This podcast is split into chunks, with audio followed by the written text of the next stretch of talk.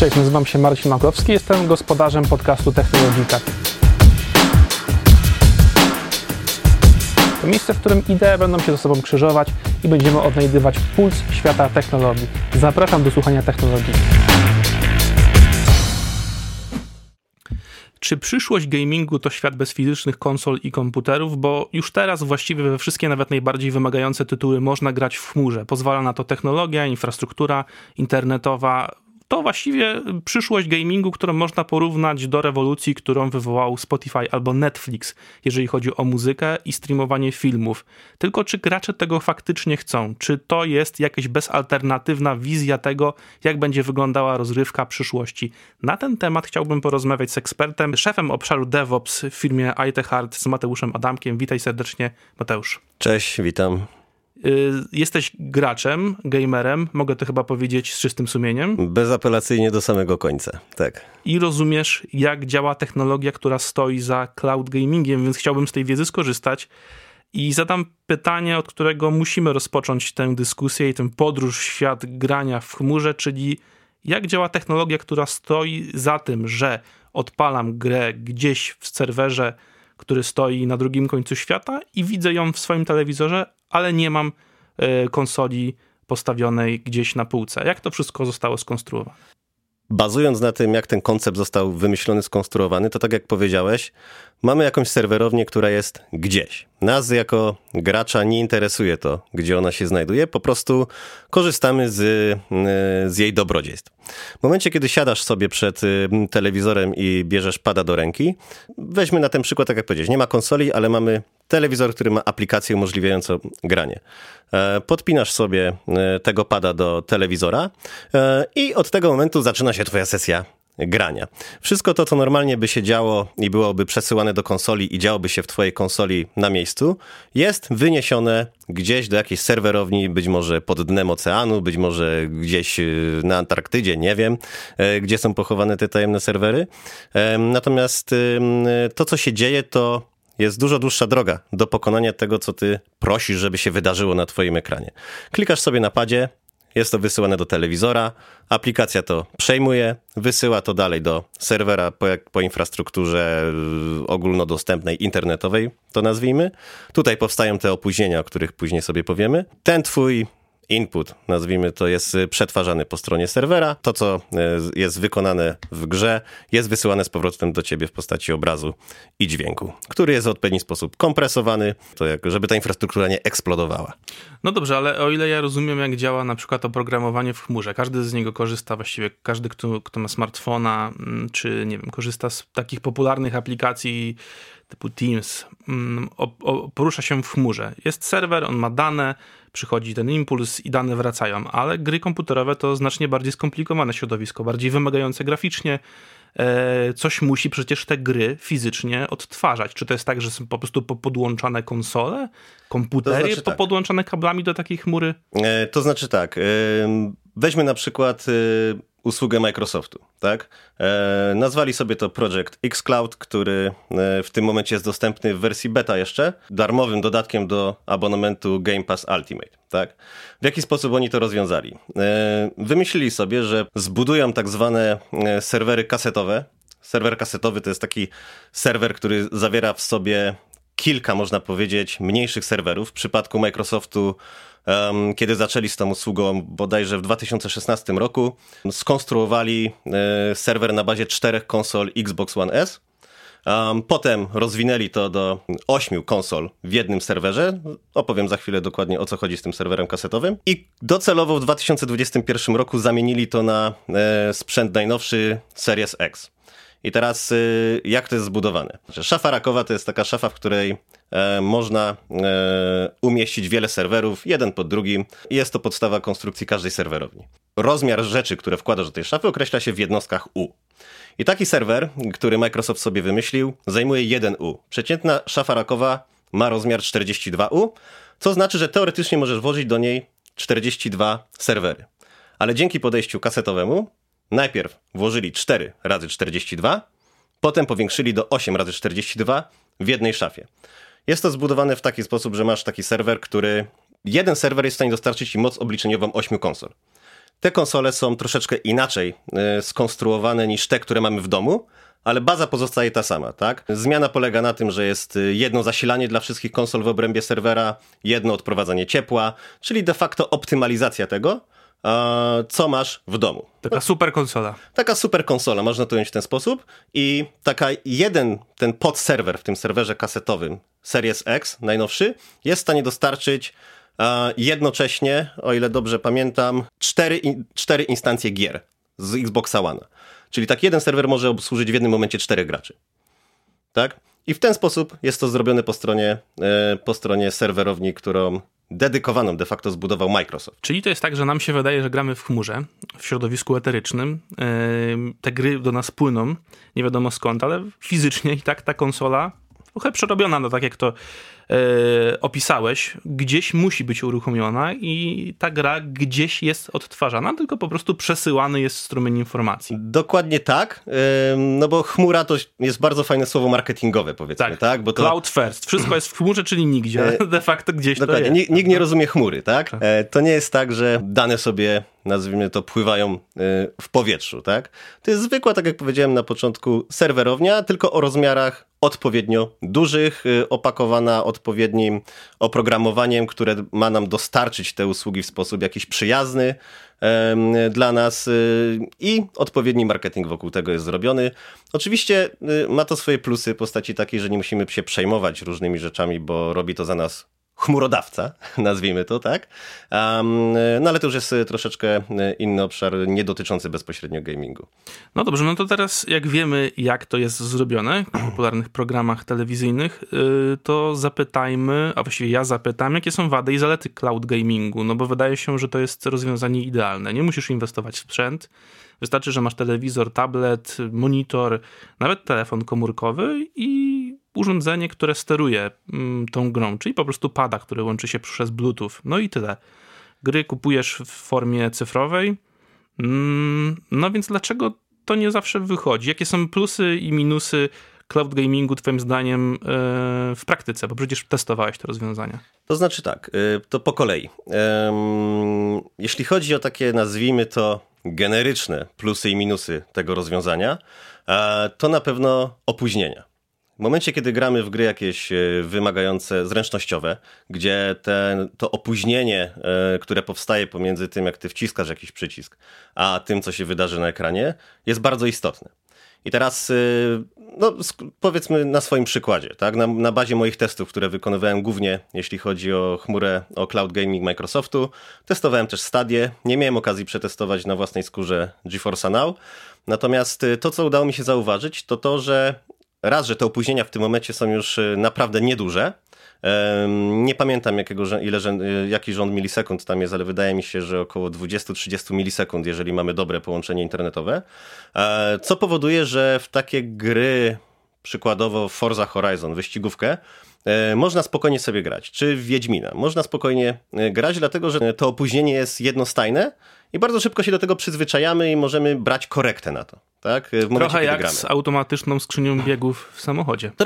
Trochę tak, że jeżeli chcesz wyprzedzić faktycznie, to szybciej robisz ten kickdown, żeby pozwolić tej skrzyni zareagować i zmienić bieg na niższy. Chyba, tak? Że się ma dwusprzęgłową, no ale to już wchodzimy w zupełnie inną dyskusję. Tak, to możemy zrobić podcast motoryzacyjny na ten temat. Tak. No ale wracając do grania w chmurze. Tak, i teraz weźmy sobie dla przykładu jakąś szybką strzelankę. Przykładowo Doom Eternal. To jest bardzo szybka strzelanka, którą wchodzimy na planszę, no i musimy wyciąć w pień, bo inaczej tego nazwać nie można, siły diabelskie. No to jest taka gra, kiedyś jak pożyczałem od kolegi w prehistorycznych czasach grę na Game Boya, tego jeszcze klasycznego i wiesz, można było grę tylko ocenić po tym, co ma na okładce, to on o nim tak scharakteryzował, że to jest taka gra, że chodzisz takim gościem i zabijasz. Mhm. I to jest jeden z moich ulubionych gatunków. To właśnie jest Doom Eternal. Tak. Dokładnie tak, ale oczywiście w słusznym celu, bo zabijasz siły piekielne. Tak? To prawda.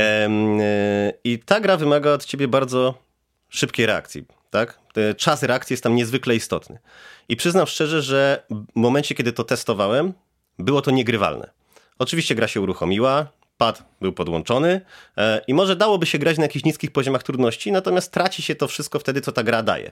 To oczywiście jest do przeskoczenia, bo uważam, że to jest tylko kwestia czasu i odpowiedniego rozwoju tych usług, zanim uda się pozbyć tego laga. tak? W tym momencie nie wiem, jak to wygląda na dzień dzisiejszy, bo ostatni raz testowałem to jakieś pół roku temu, ale wydaje mi się, że raczej się to jeszcze nie zmieniło za mocno. Niemniej osobiście uważam, że to już jest na tyle dojrzała usługa, z której można naprawdę dla takiego casualowego grania spokojnie korzystać, tak? No bo wiadomo, nie każdy sobie może pozwolić na to, żeby wydać teraz nagle 2,5 tysiąca na swoją konsolę, która będzie stała w domu. Czasami zwyczajnie jest to też trudno umieścić gdzieś na półce, no powiedzmy, może nie jest to jakiś tam party killer, tak? Zwłaszcza PlayStation 5, który wygląda jak nic właściwie, nie wiadomo gdzie to postawić i jak to postawić. No. Problemy pierwszego świata. Tak, i można sobie wtedy zainwestować w abonament, bo cały czas mówię o tej chmurze Microsoftu, bo z nią mam najwięcej do czynienia, ale to nie znaczy, że ją jakoś mocno reklamuję. Natomiast wystarczy sobie zainwestować w pada za powiedzmy 300 zł, tak? I wykupić abonament za 54 zł i można tego pada wrzucać w plecak i praktycznie wszędzie sobie pograć, tak? Oczywiście potrzebne jest do tego łącze internetowe, które będzie odpowiednio szybkie. Odpowiednio szybkie, czyli? To znaczy Microsoft twierdzi, że minimalne wymagania to jest przepustowość 9 megabitów na sekundę. Natomiast to, o ile dobrze pamiętam, jest około 120 milisekund przy takich łączach. Zazwyczaj bywa opóźnienie i no i dla mnie jest to niegrywalne, tak? W momencie, kiedy mamy już stabilny internet z 30-40 megabitów przepustowości, to wtedy ta jakość obrazu będzie odpowiednia, jakość dźwięku odpowiednia i myślę, że wtedy da się już pograć. Więc to implikuje fakt, że można próbować grać także na urządzeniach mobilnych, tak? Bo to jest też niewątpliwy plus. Kupujemy takiego pada, dołączamy do niego odpowiednią przystawkę, montujemy w nim telefon i możemy grać na przykład w autobusie. No nie, w Wiedźmina w autobusie na telefonie... Jakoś nie wiem, czy jestem gotowy na taką rewolucję, ale może nie dojrzałem jeszcze. Więc tak, podsumowując, wady i zalety, czyli zaletą, jak rozumiem, jest to, że można grać wszędzie niskim kosztem i casualowy gracz się w tym odnajdzie. Wady to jednak istotne, widoczne zwłaszcza w szybkich grach kompetytywnych, lagi, tak? Opóźnienia w przesyłaniu danych. Można tak powiedzieć, natomiast też warte uwagi są dwie rzeczy. Od strony też takiej użytecznej. W momencie, kiedy możemy przykładowo w przypadku Microsoftowej chmury, możemy sobie kupować te gry cyfrowo, nie mamy możliwości na przykład zagrania na tej chmurze Microsoftu w gry, które posiadamy już wcześniej, nie wiem, na Steamie na przykład, czy na Epicu, czy Ubisoftie.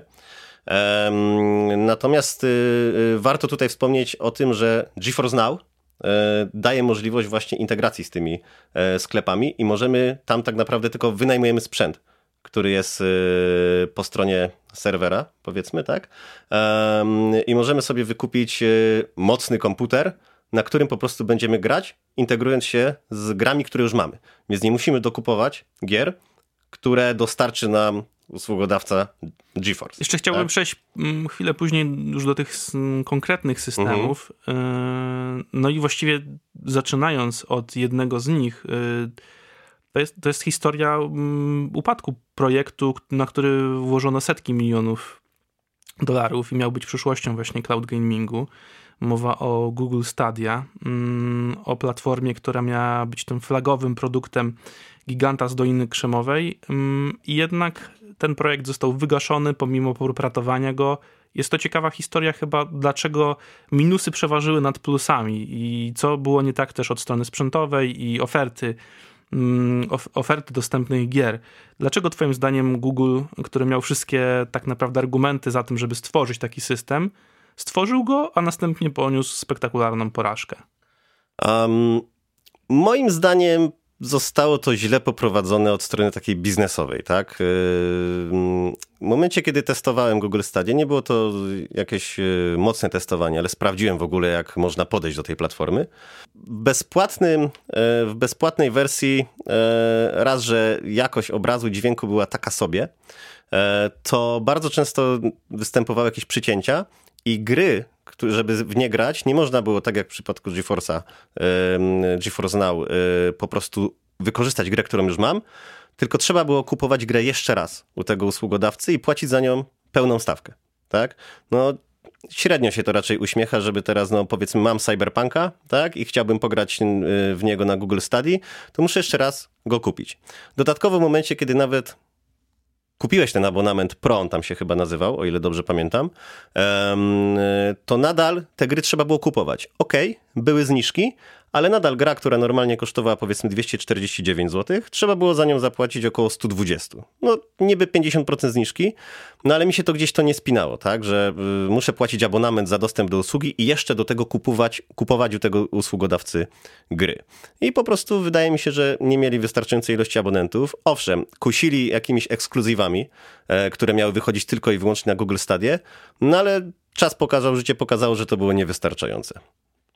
Czyli takie bardzo pragmatyczne problemy, brak dobrej biblioteki gier, jednak trochę problemów od strony technologicznej, bo taka wersja Pro obiecuje 60 FPS-ów w 4K. To jest w ogóle możliwe technologicznie? Jest możliwe, dlatego że to można troszeczkę porównać do tego, w jaki sposób obraz jest przesyłany na YouTubie. Analogicznie, tak? W momencie, kiedy obraz jest renderowany po stronie serwera, jest to w pewien sposób kompresowane, żeby jak najmniej miejsca zajmowało w trakcie przesyłu i potem dekodowane po stronie odbiorcy. Więc to wydaje mi się, że nie stanowiło żadnego wyzwania tak naprawdę. Może kiedyś, wcześniej, tak? Ale w tym momencie nie. Mówiąc wcześniej, teraz mi się przypomniało w ogóle ciekawa rzecz. Jak myślisz, kiedy w ogóle pierwszy raz się pojawiła wzmianka o cloud gamingu? Kiedy pierwszy taki pomysł powstał? Ale masz na myśli jakąś taką, nie wiem, taki pomysł w stylu, nie wiem, w science fiction, w jakiejś powieści? Nie. Chodzi mi o realne takie w życiu naszym. Kiedy pierwszy raz ktoś zaprezentował coś takiego?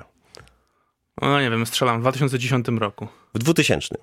W 2000. Fińska firma, sobie tu zapisałem, która się nazywała G-Cluster. Na targach E3 zaprezentowali koncept cloud gamingu, a potem pierwsze komercyjne uruchomienie udało się zrobić w 2005 roku już. I wykorzystywali do tego IPTV. I pierwsze uruchomienie zrobiła bodajże cypryjska telewizja państwowa, o ile się nie mylę. No to mega egzotyczny kierunek na odpalenie cloud gamingu. Ale chyba tak jak z VR-em, czy ze wszystkim, co miało takie wczesne początki. Ja pamiętam, jak jeszcze grałem w tą rozszerzoną wirtualną rzeczywistość w takich ogromnych, ciężkich okularach w Duke Nukem 3D. Grałeś? Chyba, tak, grałem w Duke Nukem 3D na VR-ze. To trzeba było pójść do specjalnego takiego sklepu, za to zapłacić. I to była, wiesz, niesamowita, otwierająca oczy usługa. To był jakiś 97 rok chyba, nie? A teraz dopiero wchodzą takie pierwsze poważne zestawy komercyjne. Pamiętam, że wtedy był taki boom na pierwsze VR-owe zestawy, ale nigdy nie miałem okazji tego przetestować, więc tak... Ale jestem zaskoczony, że miałeś okazję Duke'a pograć. Nie wiedziałem, że dało się pograć w Duke'a na czymś takim. Dało się. Słuchaj, przy kawie ci opowiem, jak to wyglądało, ale... Ciekawe, Google gigant poległ na technologii i na bibliotece gier, ale dlaczego drugi gigant, już zresztą go tutaj reklamowaliśmy wielokrotnie, ale to nie jest kryptoreklama, Microsoft i Xbox, co on zrobił lepiej? Że wyciągnął wnioski z porażki swojego konkurenta. Przede wszystkim oni od początku podeszli do tego tematu, że to... Przynajmniej ja odniosłem takie wrażenie, że to musi się udać, tak? I zaczęli z tym w 2016 roku, tak jak wspomniałem, bazując na Xboxach One S i w przeciągu 6 lat przebudowali tę infrastrukturę, wykorzystując już najmocniejsze obecnie jednostki z Series X'a, który oprócz tego, że jest mocniejszy sam w sobie, to jeszcze ma wbudowane wsparcie dla kodowania, przez co usprawnia przesyłanie obrazu, przez co opóźnienia są jeszcze mniejsze. I teraz od strony, to jest też ciekawe mimo wszystko, dlaczego to tak dobrze tutaj poszło, ponieważ Microsoft nie oferuje jeszcze grania w 4K, tylko w 1080p, w 60 fps-ach, ale 1080p. Natomiast to, co im wyszło dobrze, to od razu dostępność praktycznie na wszystkich platformach. Na Windowsie, na Androidzie, na iOSie. Na początku z iOS-em były jakieś problemy wynikające z bliżej nieokreślonych problemów z App Storem. Natomiast w końcu to się udało. Mało tego, Microsoft nie mówi o tym, że działa to na Linuxie, natomiast ja sobie to z ciekawości przetestowałem i zwyczajnie przez przeglądarkę paruję sobie pada. Działa, ale gorzej. Dlaczego? No były jakieś problemy ze strumieniowaniem obrazu i widziałem, że oczywiście da się to obejść, ale ludzie narzekali na to, że jest gorsza jakość obrazu na Linuxie. Nie widziałem tego. Może to były jakieś błędy młodości tej usługi. Być może, wiesz, wydaje mi się, że raz, że nie wspierają oficjalnie, więc problemy mogą jakieś być.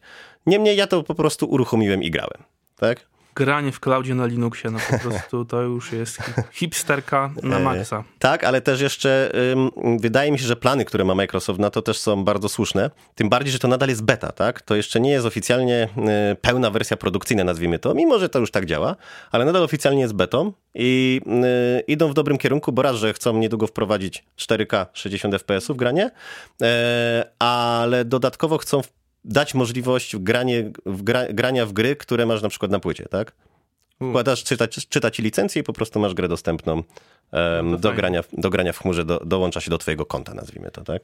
Czyli tak, long story short, jak to się popularnie mówi, Xbox i Microsoft lepiej zrobiły od Google to, że mają co? Bibliotekę gier swoich. Dużo większa biblioteka gier, bo dużo to, co możesz... Dużo szybsze serwery. Czy dużo szybsze serwery, to tego bym tak nie upraszczał. Chodzi o to, że końcowe doświadczenie użytkownika jest po prostu lepsze, pomimo że nie dają ci tego w 4K, a to tylko pokazuje, że to 4K nie musi być tak koniecznie, nie jest takie niezbędne, tak? A, widzisz. A wiesz, co kiedyś Włodzimierz Lenin napisał? Lepiej mniej, ale lepiej. Może to jest takie, widzisz, taka prawda, która też działa w cloud gamingu. Wydaje mi się, że wszędzie to działa. Wszędzie tak? Naprawdę działa. I jeszcze jedna ważna rzecz, o której nie wspomniałem. Działa Xbox Game Pass Ultimate z padami od Sony. No to już taka herezja trochę. O, i jeszcze jedna rzecz. Połączenie. Przepraszam, mi się przypomniało, że na wybranych telewizorach Samsunga aplikacja Xboxa jest też już preinstalowana, więc de facto tylko pada podpinasz pod telewizor i możesz korzystać z usługi. Brzmi aż za dobrze, żeby było prawdziwe. Już wspomniałeś, wywołałeś do tablicy NVIDIA. Przecież nie produkuje konsol, produkuje chipsety do kart graficznych i karty graficzne. Ostatnio w ogóle, jak ktoś kupił akcję NVIDIA jakiś czas temu, to teraz jest bogaty, bo bardzo skoczyły. No i NVIDIA proponuje tą swoją usługę opartą o chipsety RTX On, czyli tak naprawdę nie daje konsol, ale daje komputery z najlepszymi kartami graficznymi na rynku, z ray tracingiem, no i już oferuje granie w 4K przy 60 fps-ach. Czy to jest no, taki rywal, którego ani Microsoft, ani wszystkie inne platformy cloud gamingowe nie pokonają, no bo po prostu Nvidia ma przewagę sprzętową? Wydaje mi się, że to jest taka sama... Można to porównać do takiej tej wojenki między konsolowcy a pecetowcy.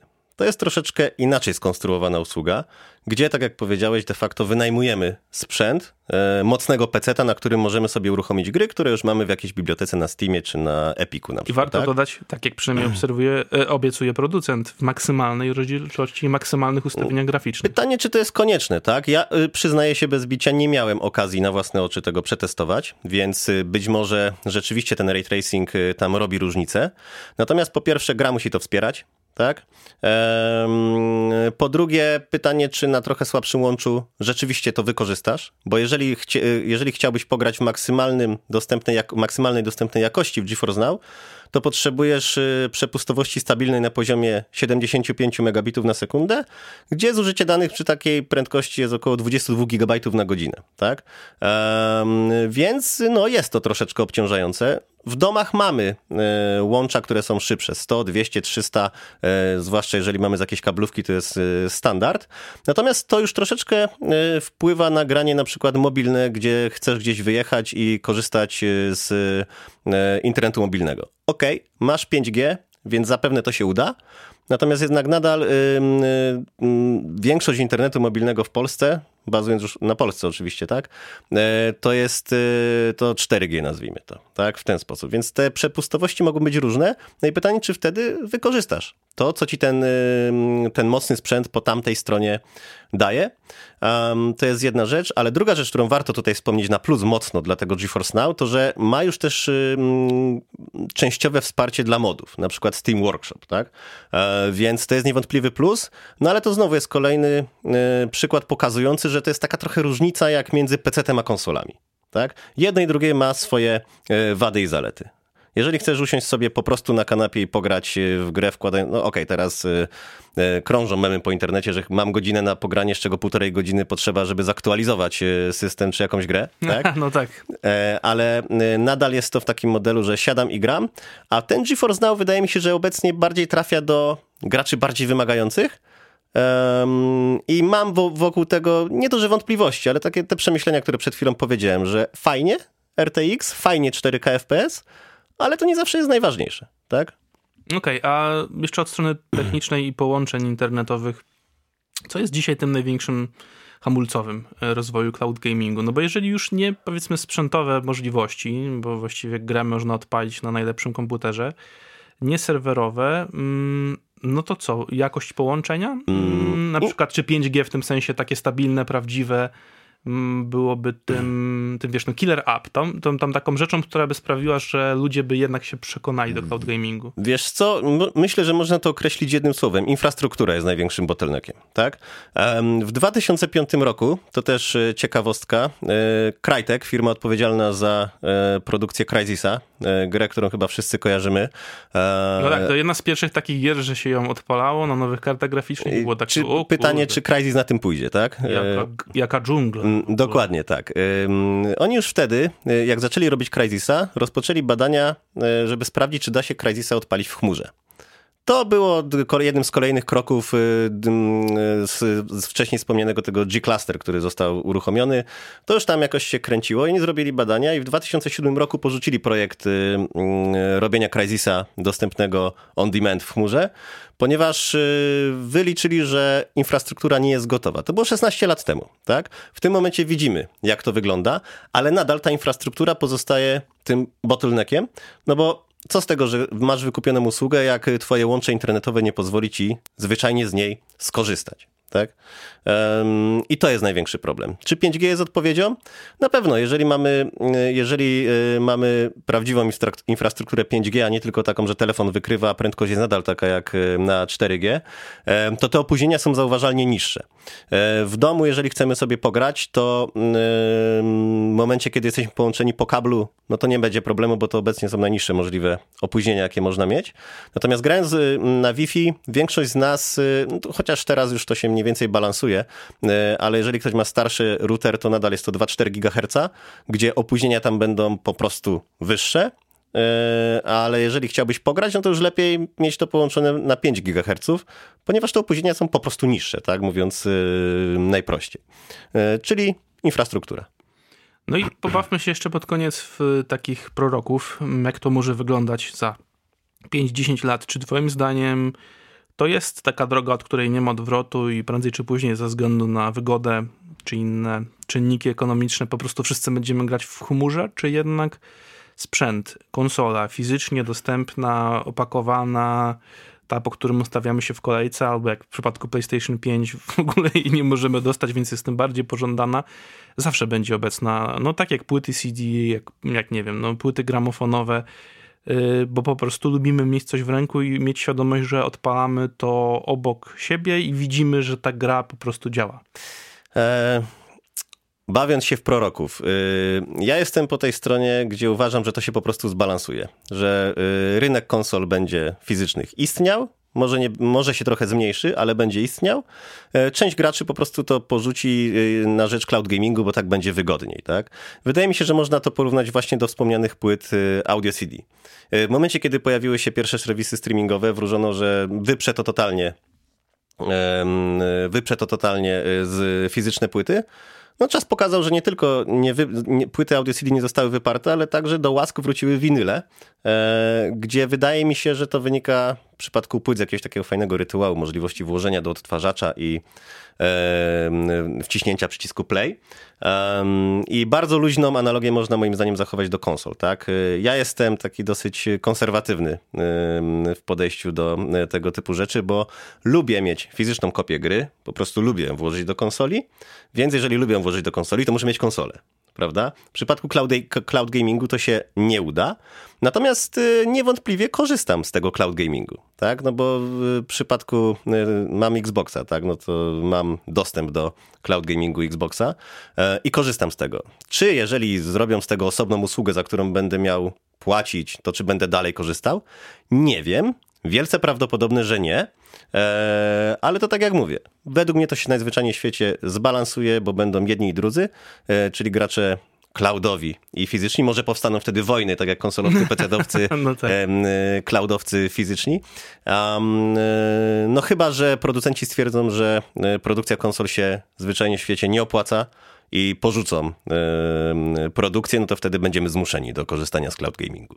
No ewidentnie są problemy też takie czysto fizyczne w produkcji konsol, jeżeli chodzi o budowę chipsetów do nich. No. Obecnie tak, to prawda. I wszystkich materiałów, które się na nią składają. Jeszcze tak sobie myślę właśnie, błądząc po ewentualnej przyszłości, że przeczytałem artykuł, w którym bardzo ciekawe rozwiązanie, które mogłoże spopularyzować cloud gaming się pojawiło. To znaczy, można by było na przykład montować takie urządzenia takie usługi instalować w telewizorach, w hotelach. I już masz dodatkową usługę rozrywkową, która właściwie nie kosztuje praktycznie nic takiego właściciela hoteli, ale też ostatnio sobie pomyślałem, bo Elon Musk się odgraża, że będzie można korzystać w samolocie z internetu tak jak na Ziemi, poprzez montowanie tych wszystkich starlinków. Czy na przykład widzisz taką przyszłość, w której lecimy samolotem do Nowego Jorku i po drodze gramy w chmurze? Nie widzę powodu, dla którego miałoby się to nie udać. Jeżeli już jakiś, to może biznesowy, bo ludzie nie będą chcieli za to płacić. Nie wiem, nie potrafię, na tym się nie znam. Od strony technologicznej uważam, że jest to bez problemu do osiągnięcia, jest to tylko i wyłącznie kwestia czasu. Jeżeli Elon Musk tak mówi, to on zazwyczaj jak powie, to zrobi, więc... No, z Twitterem to było różnie. Czyli to, kończymy chyba taką konkluzją, że to faktycznie jest przyszłość gamingu. Być może nie ma od niej odwrotu, ale chyba żadna rewolucja nigdy nie jest tak radykalna, gdy okaże się, że dodamy do niej ten czynnik czasu i ludzkich przyzwyczajeń. Po prostu lubimy mieć w ręku produkt, lubimy mieć konsolę na biurku i to chyba prędzej czy później nie jest kwestia czasu, czy to się zmieni. Po prostu taka jest natura ludzka. Dokładnie tak, tym bardziej, że zobacz, tak jak powiedziałem, gdybyśmy tak w całości spieli cloud gaming, ile on czasu już istnieje, to już są 23 lata. No to już trochę jest, tak? Pokolenie. Dokładnie i przeszło to jakąś ewolucję. Czy rewolucję sam cloud gaming przeszedł, to nie wiem, jako koncept. Technologicznie rewolucja na pewno była na tej przestrzeni 23 lat, ale ona nie dotyczyła bezpośrednio cloud gamingu, tylko wszystkiego, tak? Wszystkich aspektów technologii. Więc moim zdaniem będzie to dodatkowa usługa, de facto tak jak już to jest trochę teraz, z której będą ludzie korzystali lub nie. I tyle. No cóż, zobaczymy, czy wszyscy będziemy się za jakiś czas widzieć w chmurze, czy jednak to podejście on-premise, sprzęt i fizyczna kopia gry nie zaniknie, jak wieszczyliby niektórzy prorocy Cloud First. Na ten temat rozmawiałem z Mateuszem Adamkiem, szefem DevOpsów w firmie iTechArt. Dzięki Mateuszu za udział w podcaście Technologika. Dzięki bardzo. A was wszystkich zapraszam oczywiście za 2 tygodnie do kolejnego odcinka Technologiki. Znajdziecie nas również na YouTubie, na wszystkich platformach streamingowych. No i słyszymy się w eterze, w chmurze, czy gdzie tam słuchacie naszego podcastu. Wszystkiego dobrego. Hej.